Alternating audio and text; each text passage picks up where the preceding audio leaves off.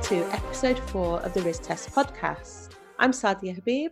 And I'm Shaf Chowdhury. Yeah, so Shaf, we had amazing feedback from um, the the last episode regarding K drama. Uh, we had that special collaboration with the awesome team. Remind us again. Yeah, it is with Dramas Over Flowers. It was it was really good fun recording the podcast with them, and the the range of discussion was brilliant because we've had, the, as you said, the feedback was been, has been great. It's, it, we've had people talking about how, oh yeah, that's how I got into K drama, and these are some of the th- reasons that I stick with it, and that's some of the reasons why I've given up on the likes of HBO and you know quote unquote Western TV, and they now focus on K drama, which is really fascinating, isn't it?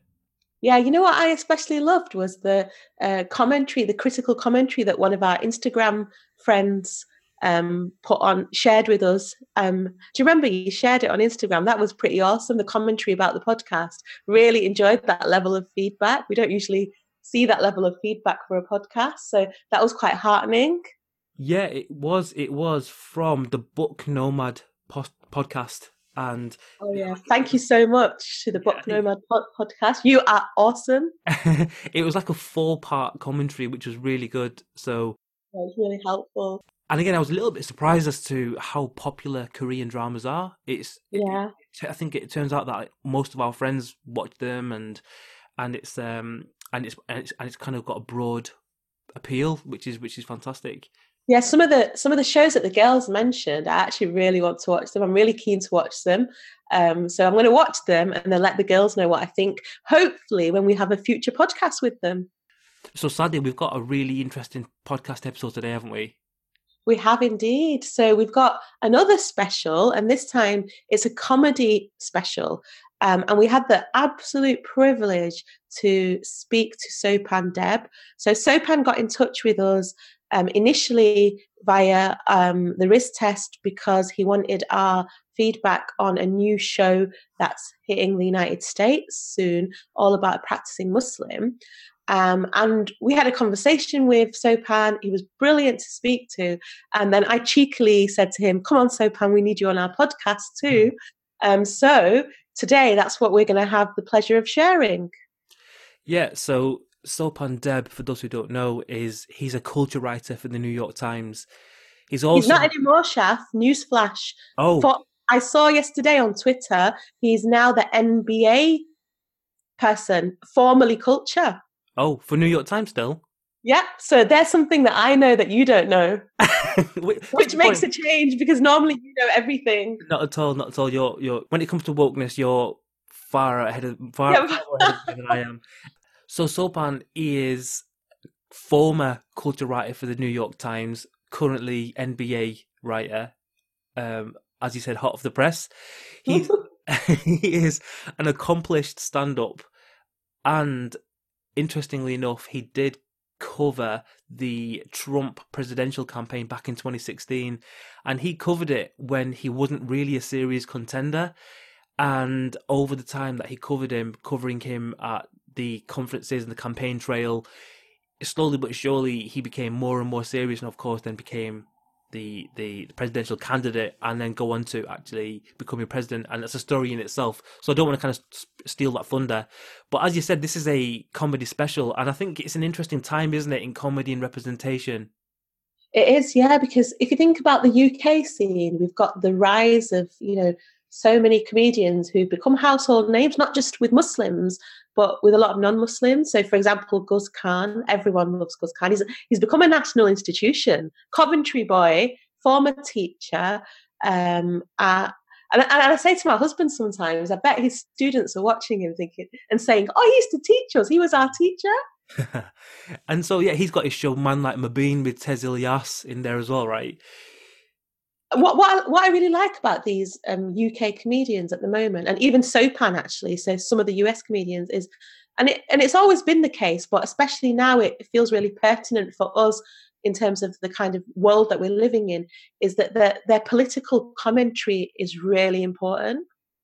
Yeah, and it's really important, and it's really on point as well because you know I think we've come from uh, until very recently the kind the representation in comedy has been I mean, to be to be quite quite frank, for the most part, it's been pretty rubbish, and we've had we've had like shows like you know uh, Citizen Khan with Adil Ray, which is which is an abomination, really. I think anyone who you know who looks at it critically, or not even critically, just very just on its face value, it's, officially, yeah, it, it it it was awful, and it was and it appealed to a an audience and it was something that was straight out of the 1970s. It's like mind your language type of humor. Yeah, I'm yeah. Indian. I'm a Muslim. I'm wobbling my head, and it was it was really uh, it, cringe. It was super cringe, and I think you know I think it needs to be called out, and I think lots of people have called it out. But what's great to see is, as you've said, we've got some really great, just genuinely funny comedians who are hitting the mainstream. Like Guz Khan, as you've said, man like Mobeen, who's joined by Tez Ilyas. And Tez Ilyas is hilarious in his own right, and he's become a bit of a Twitter. He's really right on on Twitter. Yes, yes, he is. I find myself retweeting him all the time. We need to get Guz and Tez on our podcast, actually. Definitely, and you know they're they're, they're probably the most mainstream we've got right now, and um and it's gone from being cringe Citizen Khan to not just having brown faces on screen, but really talented, critical, yeah, talented, critical commentators who are calling out, you know, um, racism, calling out Islamophobia, calling out, um, you know, everything that affects everyday Muslims mm. and more. I tell you who else I really like. Uh, I know who you're going to say. Are you going to say the guy that we saw once or twice? Yeah, Billy, Bilal Zafar. Yeah, and he's an ally too. He's an ally, and he's currently on tour doing his uh, Lovebox tour. So we've seen him before, and I'm off to see him again at the end of um, end of April in Manchester. Oh, how exciting! I think he's in Istanbul. Is is I saw his, on his Twitter that he was going to be performing in Istanbul, or I might be wrong. Oh, maybe, well, potentially. He's um he's I mean he and Omar Hamdi have got their own podcast. The um uh, and I think you know I'd love to do a collaboration at some point. But I think Bilal's really funny, but uh, also, I mean, he's very deadpan. He's got a different type of comedy. He's like a, a Brown Jack Dee type thing, and he's really, really funny. I'd say, I'd say, I wonder, I wonder how he feels about you calling him a brown Jack Dee. I wonder if he even rates Jack Dee. That'd be hilarious oh, to know. That's that, yeah, potentially. But I'll, I'd say who else is I find absolutely hilarious is Paul Chowdhry. Oh gosh, yes. He's he's he's like he's he's just so hilarious and some of his comedy i mean half of it's in punjabi which is which is hilarious because which is good for the punjabi speakers yeah because we can connect with the punjabi. Punjabi joke with punjabi jokes the thing is you've got to be punjabi to get punjabi jokes. I mean yeah, urdu speakers often don't get punjabi jokes yeah i think although my it's raw. Punjabi jokes are raw.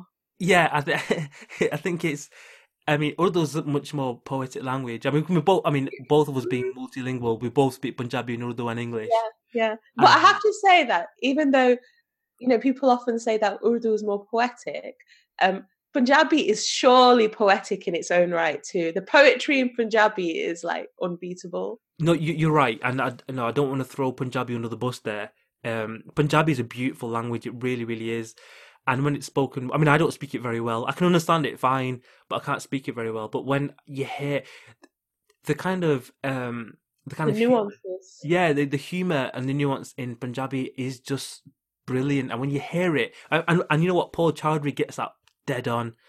And when you hear him, and he, and, it, and I follow him on Snapchat, and he's absolutely hilarious. And he, oh, I need to follow him on Snapchat. I don't follow him on Snapchat. Um, and Instagram as well. Actually, is is absolutely is absolutely is, is so so funny. It feels like we are in a bit of a moment, especially in the UK scene. We've got all, everyone we've mentioned, and in the US, we go on to discuss this with Sopan. We've got Hasan Minhaj, we've got um, Aziz Ansari, who I'm actually going to go and see this week. Uh, and we've got who else we've got in the US? We've got those two. We've got um oh, we've got Russell Peters, of course, the Canadian yeah. Russell Peters, who kind of yeah. kicked off a lot of this and uh, so it feels like we're in a bit of a moment with um, it's kind of it's almost almost almost cool to be brown because we've got these talented people. Really is really they're not pandering to the white gaze. They are telling their story and it's relatable. And as you said at the beginning of the podcast it's not just relatable to brown people it's relatable to everyone. Yeah definitely. Um, I think um, in the interview that we did with Sopan, he mentions quite uh, quite a few of his um, contemporaries, doesn't he? And he tells us a lot about who he rates and who he admires and why. So that's something to look forward to in a few seconds. Definitely. So without further ado, let's jump straight in and listen to what Sopan's got to say. Your article, you, you, how are you getting on with that? I know, I know that you're uh, probably got a million other things to do it's a really great it's a great story because it's just as I was telling you guys on the phone, I mean, we just there's just never there's never been a show like this, and it's it's progress just by existing, if that makes sense. Yeah, yeah that's I mean that's that's a really really fair point. So before we jump into the detail of that, um, but it'd be great to hear from you, really, for you to kind of talk through your background and how you transitioned your career because your career has been really interesting up to now. I'd love to hear it from your in your yeah, way. of course, I'd be happy to. Yeah, so I, I have been um, in uh, a reporter, a, a journalist um, for about six years. Uh, no, more than that, actually. I've been a stand-up comedian for six years, and I have been a, a journalist for maybe eight or nine years. Um, um, and and I started with with journalism. I actually went to college to be a um, to be a, um, a, a sports broadcaster, and then and I've honestly, you know, basically the way my life has gone is every two years I just go do something new, and and it's kind of a, weird and and sometimes it's not by choice because sometimes you know you guys know how the media business is. Sometimes you know you don't have a choice. In some cases, I've worked for shows that got canceled and I had to go find a new job. And the big break came for me. It came in 2016 when I uh, covered the Trump campaign. Um, I got a job for CBS covering the Donald Trump presidential campaign. So I was one of about five to ten reporters that traveled the country. You know, went to for more than about a year for about a year and a half.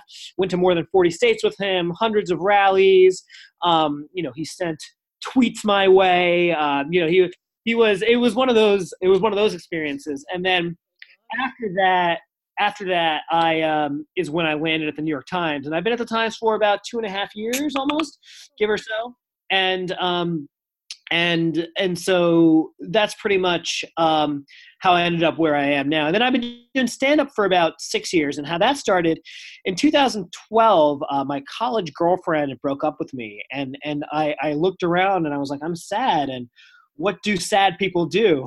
And I said, oh, okay, I guess I'll become a comedian now. And um, and um, and that's how uh, and that's how I started doing comedy. And oh, it's been wonderful. You know, I started with improv, and for improv, I started doing stand up, and and now I'm, I'm actually um, finishing up a book right now that comes out next year about how I used um, stand up comedy and covering the Trump campaign to reconnect with my uh, Indian parents who um, who were estranged, who I hadn't spoken to and seen in a long time, and and so I, over the last year I've reconnected with them, and the book chronicles that. I think I think that's fascinating. I mean, thank you for sharing that. And I think what's fascinating is I've I've seen one of your stand-ups. I think it was one of the open mics, and you discussed that. And I think that's fascinating that it's from the Trump campaign where where you know essentially he's he's so hostile to anyone who's just not white cis male kind of thing. There was so much hostility towards people of color and and to people who look like you. Do you think that was a catalyst to reconnecting with your heritage?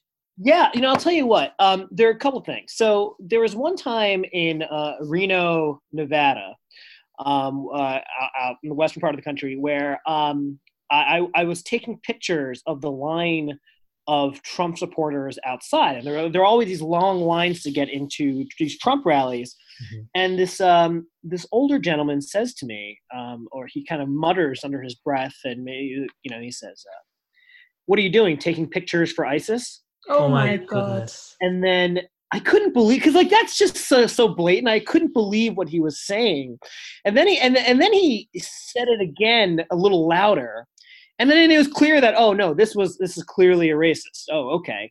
And then one time, uh, and about a couple weeks before that, um, in Las Vegas, Nevada, um, um, someone came up to me and said I should go back to Iraq, where I came from. Now, I'm not I'm not Iraqi. I'm not Middle Eastern. I've never, and at that point, I had never even. I'm Indian, and I'd never even been to India at that point. I was, I'm from New Jersey, um, and it was, it was, uh, you know. So I, yeah, I, and those were the times where I was like, oh, um, I do feel my skin color in a way that I've never felt before. I, I feel, I feel my identity in a way I've never felt before. Um, the moment you know, I get a, I get a question a lot, um, um, which is why you know when did you think Trump was going to win? And I'm going to be perfectly honest with you, I didn't. But I always there's a moment on the campaign where I realized, oh, this should have been a, a, a wake up call. This should have been the moment where I realized that this, there was something real going on here. And that was December uh, 2015 when um, when Donald Trump announced the original Muslim ban, the initial one and how that happened was um, we were all like you know in a hotel during the day a bunch of reporters and we're hanging out in the lounge and all of our phones ping. We get this press release from the trump campaign. And you might remember that he sent out a release and it says something like i'm calling for a complete and total shutdown of muslims entering the united states until we figure out what the hell is going on. Something like that uh, you know i'm paraphrasing. And we all our, our our mouths I literally let out a gasp like what? And then we spent the day theorizing what what what he really meant by that, how he was going to play it. We you know, we were wondering like, hey, maybe he, this this means he doesn't want to be president. He just wants out of the race, and this is a shock and all way out of it, right? And then and then, and then we thought. And, and that, that day we were in Charleston, South Carolina, and and he had a rally that night on a battleship called the USS. I want to I think it was the Yorktown, and and um, and we were all thinking, okay, he's going to come out and he's going to say the dishonest media twisted my press release. I, I didn't mean keep all Muslims out, just the ones who are, you know, terrorists or something like that, right? Hmm. And then he takes the stage that night, and there's about 1,500 people in the crowd. And and in and that day, this is after hours of getting criticized by people on both sides of the aisle, saying that this is racist, this is that.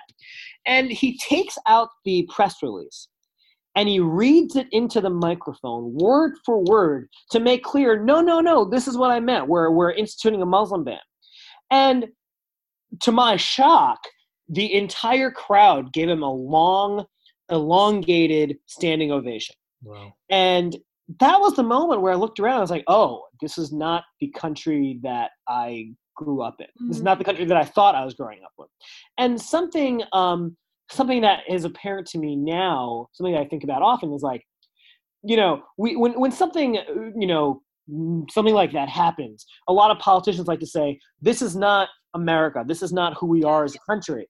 Well, you know what? I mean, if if you look at, I I spoke to a lot of people that night. I interviewed a lot of people, and, and I did not find one person one person that said, "Hey, this is not the right policy. This yeah. is not sound. This is not of good judgment." Yeah. And and and that's then the same thing happened in several rallies after that because he kept doing it.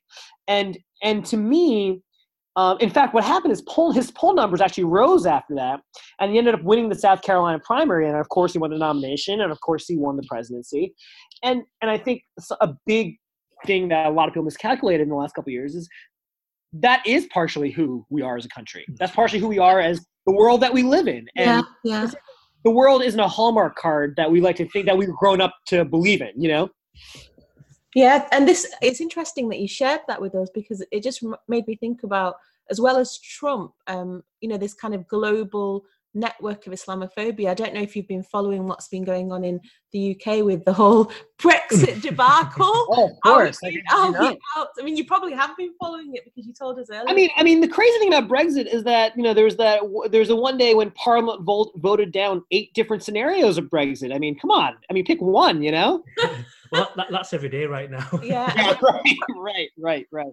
Well, there was a really fascinating piece um, by a New York Times columnist here, uh, Max Fisher, mm-hmm. who wrote, uh, you know, wrote a column about Brexit and, and about this worldwide phenomenon right now in democracies, which is that it's not people are no longer for things; they are only against things. Yeah. So anything that any institution anything that is out there people are just against it.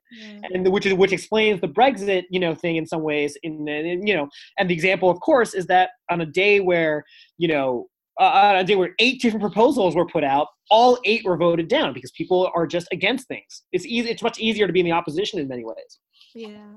Yeah, the thing is with Brexit as well, they're the- they're theorizing the politicians and they're creating more of a mess but at the same time it's people on the streets who are suffering the increasing racism there's been shocking levels of increasing racism in this country not just towards muslims necessarily towards all people of color towards polish people eastern europeans have been attacked and told you're not welcome go back home and so on so it's it is a a global perspective. But one thing that I'm really interested in is you've mentioned how you, as a person of color, have experienced your um, role as a journalist. But can you mm. tell me more about your um, other identity as a comedian, as a stand-up comedian? Yeah. How are you received as a person of color? Well, um, it's a good question. So on one hand, you know, a lot. Of, so I'm doing a show on Sunday. Um, that's that's called the Big Brown Comedy Show. I'm doing it with um, Aasif Mandvi, who you might know. Aasif Mandvi was in. Um, yeah, he was a Daily Show correspondent. Uh, he was in the HBO show The Brink. He was in a, a Pulitzer Prize winning play, which I've by Ayad Akhtar, which of course I'm now forgetting the name of because I'm having a But he's, you know, and a couple of um, Dean Obeidallah, uh, uh, Maysoon Zayid. Um, they, uh, Dean and Maysoon started the show 10 years ago in New York City. And the reason he started it was because frankly, you know, stand up comedy is still a very white and very male dominated industry. And in 2008 or 2009, when he started it, he's like, we need to give a space for Muslim comics, for Arab comics, for other brown comics, because it's hard for them to get stage time. Yeah. And he does it about four times a year around New York. And sometimes, you know, he takes it on the road or whatever. And it's the most amazing show I ever do because the crowd is mostly brown. They pack the place out. It's at this place called the Comic Strip, which is this um, uh, legendary comedy club in New York. Um, huge, a lot of seats. It, it, it's a great play venue to perform. And I could go up there and read the phone book, and I'm going to get a laugh and it's uh, and, and the reason for that is like i think people come to the show and they don't there's no other show like it you know it's hard you know for them to find a space that you know mm-hmm. an arabic person can come and an arabic comic is on stage and they get it they're connecting on that level mm-hmm. i make jokes in front of those crowds that you know white people don't get as much um you know, but it's true, right? And and there, there are jokes that I can tell the two of you that, um, you know, frankly, you know, a Caucasian person is not going to get. And I love those jokes. I love I love I love feeling like I am at home. You know what I mean? Um um so and, and and i think that's that's changing a little bit now uh you know i think it's it's getting a little easier for you know people of color to get stage time people of color to you know and look i'll, I'll give you an example um my book you know, which is about, you know, being a person of color, uh, which is about doing stand up comedy and being a reporter and reconnecting with my family. Listen, I don't know if that's a book that a publishing house would have bought 10 years ago, five years ago. You mm-hmm. know, I mean, it, the fact is, you know, uh, I, I, and by the way, that I'm not some Rosa Parks, Martin Luther King, you know, racial or you know, you know, I'm, I'm not. Of course, I'm not. Um, but don't, don't undersell yourself, Sopan. Yeah, right. You're, you know what? You're right. I am Rosa Parks. You're right. no, um, uh, but all that is to say is that I think there's a, more of a space that has ever existed before That's for true. people of color to have their voices heard. And and my story is very much a first generation. It's a story about being the children of immigrants. And and that story has historically you know it's exploded in recent years. Yeah. 10 years ago that story was not being told as much. It feels like we're in a bit of a moment with people like yourself writing this book. Like you said that potentially wouldn't have been you wouldn't have had an audience for it 10 years ago or, or pub- people publishing it at the very least. But we've got people like hasan minhaj whose his netflix special was it, it felt like it was the brown version of the chris rock you know yeah. well Hasan is a particularly interesting. Um, I, I, I, I, don't know if you saw, but I actually interviewed him a couple weeks ago uh, for uh, Times Talk, which is basically how that what, what, what, we, what we what we do is we sometimes we have a theater and we do a live Q and A on stage, and people come and um and and listen to the Q and A, and and I asked Hasan because he, he in, in his Netflix show, The Patriot Act, mm-hmm. which is a, a, show where he takes on like a, a, topic and he really breaks it down over the course of the half. I, I love it. I'm a big fan. i am yeah. completely up to date. And and he he may, he talks he talks about his Muslim faith quite a bit on the show. Mm-hmm. He talks about uncles and aunties, and he talks about you know not drinking and his faith and whatnot. And and I asked Hasan because he makes a lot of references that I think white audience might not quite understand. I asked, I was like, do you ever think about um, whether your jokes can appeal to a wide audience because you're making these kind of niche jokes about, you know, you know, chai and and and and and being Muslim. Right. And, and he and he says to me, he's like, you know, you ever notice that white uh, TV hosts never get asked that question? And I was like, I mean, I was like, you're absolutely right. You know, because I wouldn't think to ask Stephen Colbert that question right? I, yeah, I wouldn't think to ask, you know, uh, Jimmy Fallon that question. You know, it's true. It's and that's that's where the lack of progress is, right? And yes. here I was guilty of it in that moment, yeah. but but I, you know, um, the fact is Hasan gets asked those questions because there aren't a lot of brown people on TV. Yeah. But Jimmy Fallon, Jimmy Kimmel, you know, those guys aren't being asked those questions. Yeah, that's so true. Um, I'm just thinking a little bit about we've mentioned Hasan Minhaj, and I'm really curious to know about your um, role models in comedy. I'm really interested yeah. to know in the past, historically, who when you were growing up, who were your role models, but also now your contemporaries. Who do you really rate? Yeah, absolutely. So uh, when I was in, I want to say in eighth grade. So this would be when I was, I don't know, 13. Um, a friend of mine showed me he we're you know we're just at his house and we're just playing around he's like i want to show you this guy that i just came across i've never heard of him but his name is russell peters yeah. okay and and he he shows me a, a clip uh, and, and the clip is of, a, of a, his special from Canada that everybody knows now. Yeah. But um, the clip was his joke about um, beating your kids, which is like the most fa- his most famous joke probably at this point. And and and the joke for those of you who haven't heard it is some variation of you know white people should beat their kids because uh, you know otherwise they feel left out among immigrant kids or something like that. Anyway, um, and I watched that joke. My I first of all, I fell out of my chair crying. I mean, crying. And I've never reacted that way to a joke. My stomach hurt. But also, I was thinking to myself, oh my gosh, this guy is speaking to me. Like, that is my story right there. Yeah. And I had never, up until that point, heard a comedian do that. I'd never heard that. And and then he was telling jokes about, uh, you know, uh, you know, having a, you know, growing up Indian in a, in a non-Indian society, and he was telling all these jokes that I got more than my friends did. And that was the moment where I was like, that is something I might want to do one day. Yeah. And then, um, you know, as as I started, you know, actually doing comedy, the comedians I really fell in love with, aside from Hasan Minhaj, of course, you know, um, early, you know, Mitch Hedberg, who, you know, one-liner comedian. I love Rodney Dangerfield. Yep. Um, you know, and then I discovered like early stuff of Kumail Nanjiani, which I really loved. Um, mm-hmm um, back when he was doing a lot more stand up, I don't think Kumail does as much stand up anymore.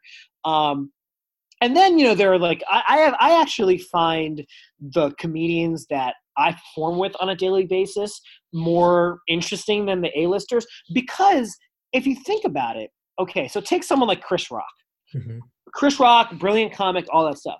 Chris Rock can show up at a comedy club, and I use the analogy of, of, of reading a phone book again but he can read a phone book and he's going to get a laugh because he's Chris Rock. and but the but the crowd subconsciously knows that, and they're kind of primed to laugh with Chris Rock because he has the audience's trust. I, you know, you almost feel like like an air traffic uh, cap, like an airline captain. like you trust the airline captain to land you safely. Okay? Whereas if you're a comedian that's not well known, and I I put myself in that in that um in that kind of envelope, um, if you're you have to work harder because you don't have the audience's trust. So yeah. I when I'm at these clubs and I see someone who nobody knows and he walks on stage and he kills it, mm-hmm. I'm like, this is it, it's amazing because he yeah. had to he had to climb a mountain that for that 10 minutes yeah. that Chris Rock didn't have to climb. No. Chris Rock Chris Rock climbed that mountain 20 years ago. Yeah.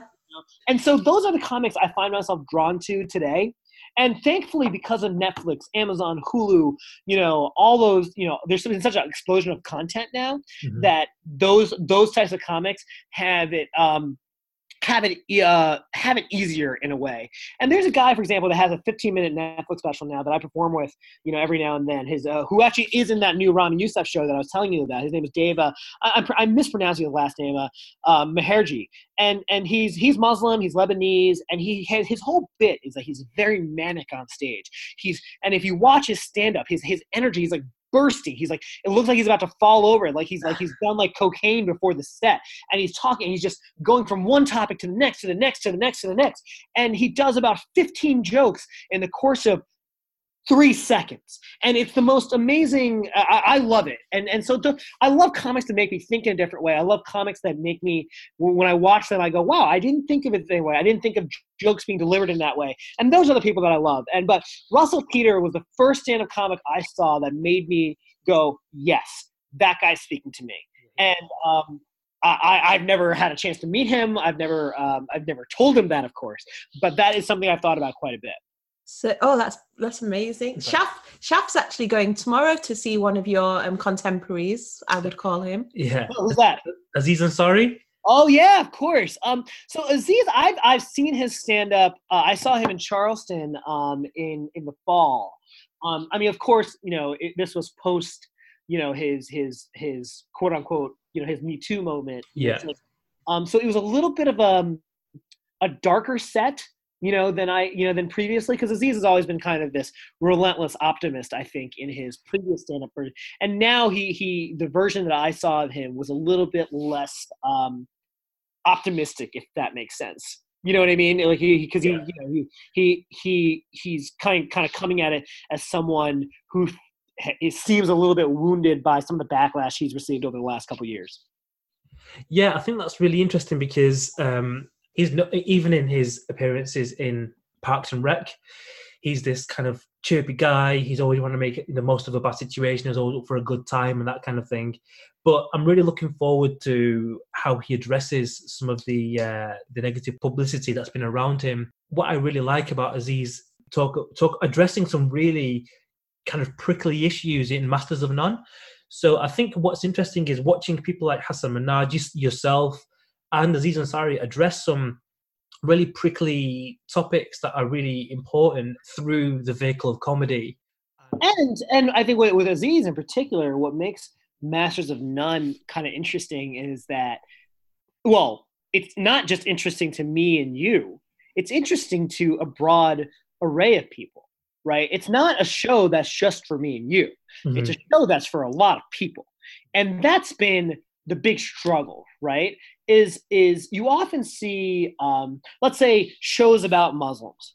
You you know shows that feature prominently feature Muslims before Hasan Minhaj, before uh, The Big Sick, or before they're often about you know kind of Muslims that are um, that are fighting against people that are Muslims, right? it's often right. It's often like this is the good Muslim um, versus you know, and, and you actually kind of see that in the Big Sick, right? In that you you know, yes, the Big Sick was a version of Progress, but you also had you know there there are critics that were saying, well, of course, the here's a here's a story about a Muslim who doesn't want to be Muslim.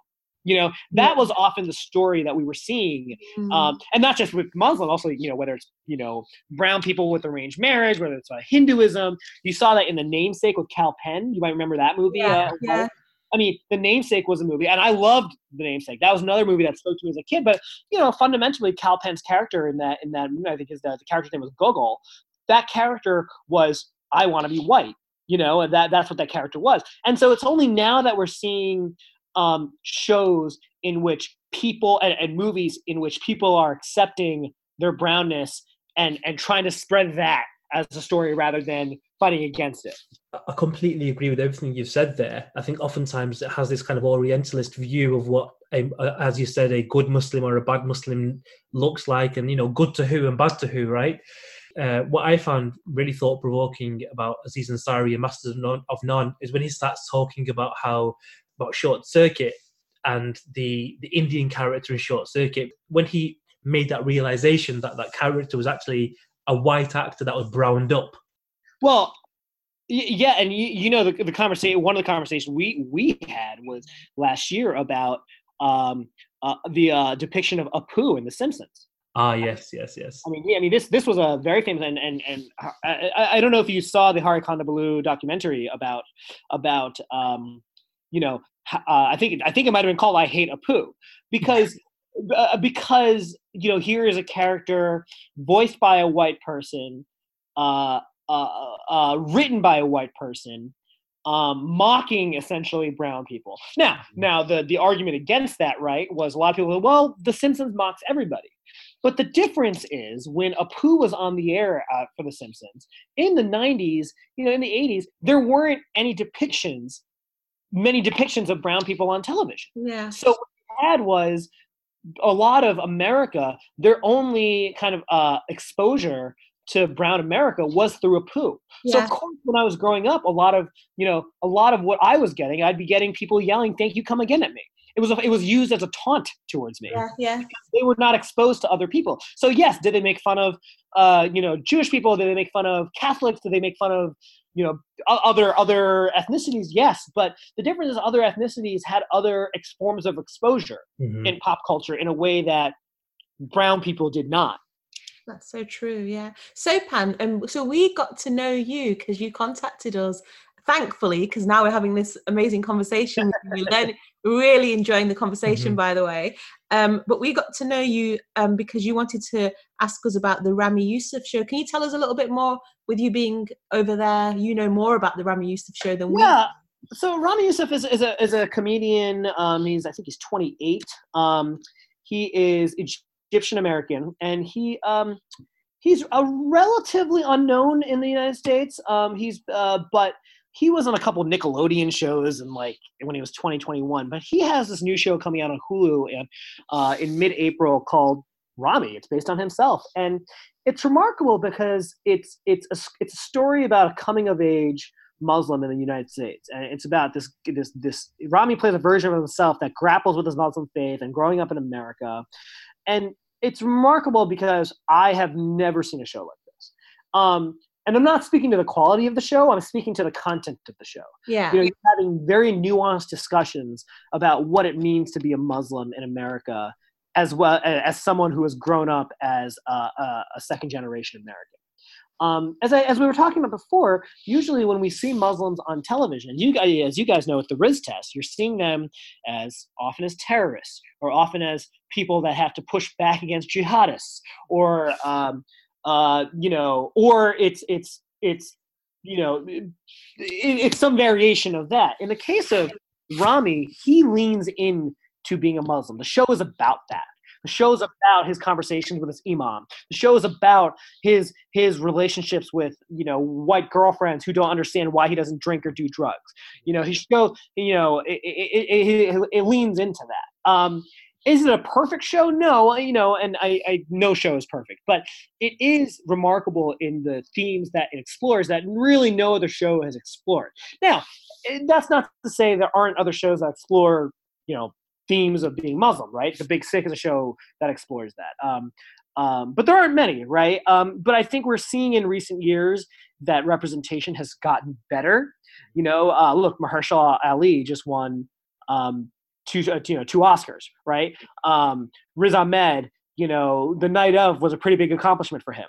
Um, and now he's in Star Wars, right? And and and so you're seeing a you're seeing improvement. But Ramy is the first show that I think television wise really really dives into these themes of what it means to be an American Muslim. That's brilliant. I hope we get to see it over here in the UK. Yeah. Yeah, I think you will. I, I think I, I, I see no reason uh, why you wouldn't. I'll I'll pirate it. Uh, Don't worry Yeah, about it. right.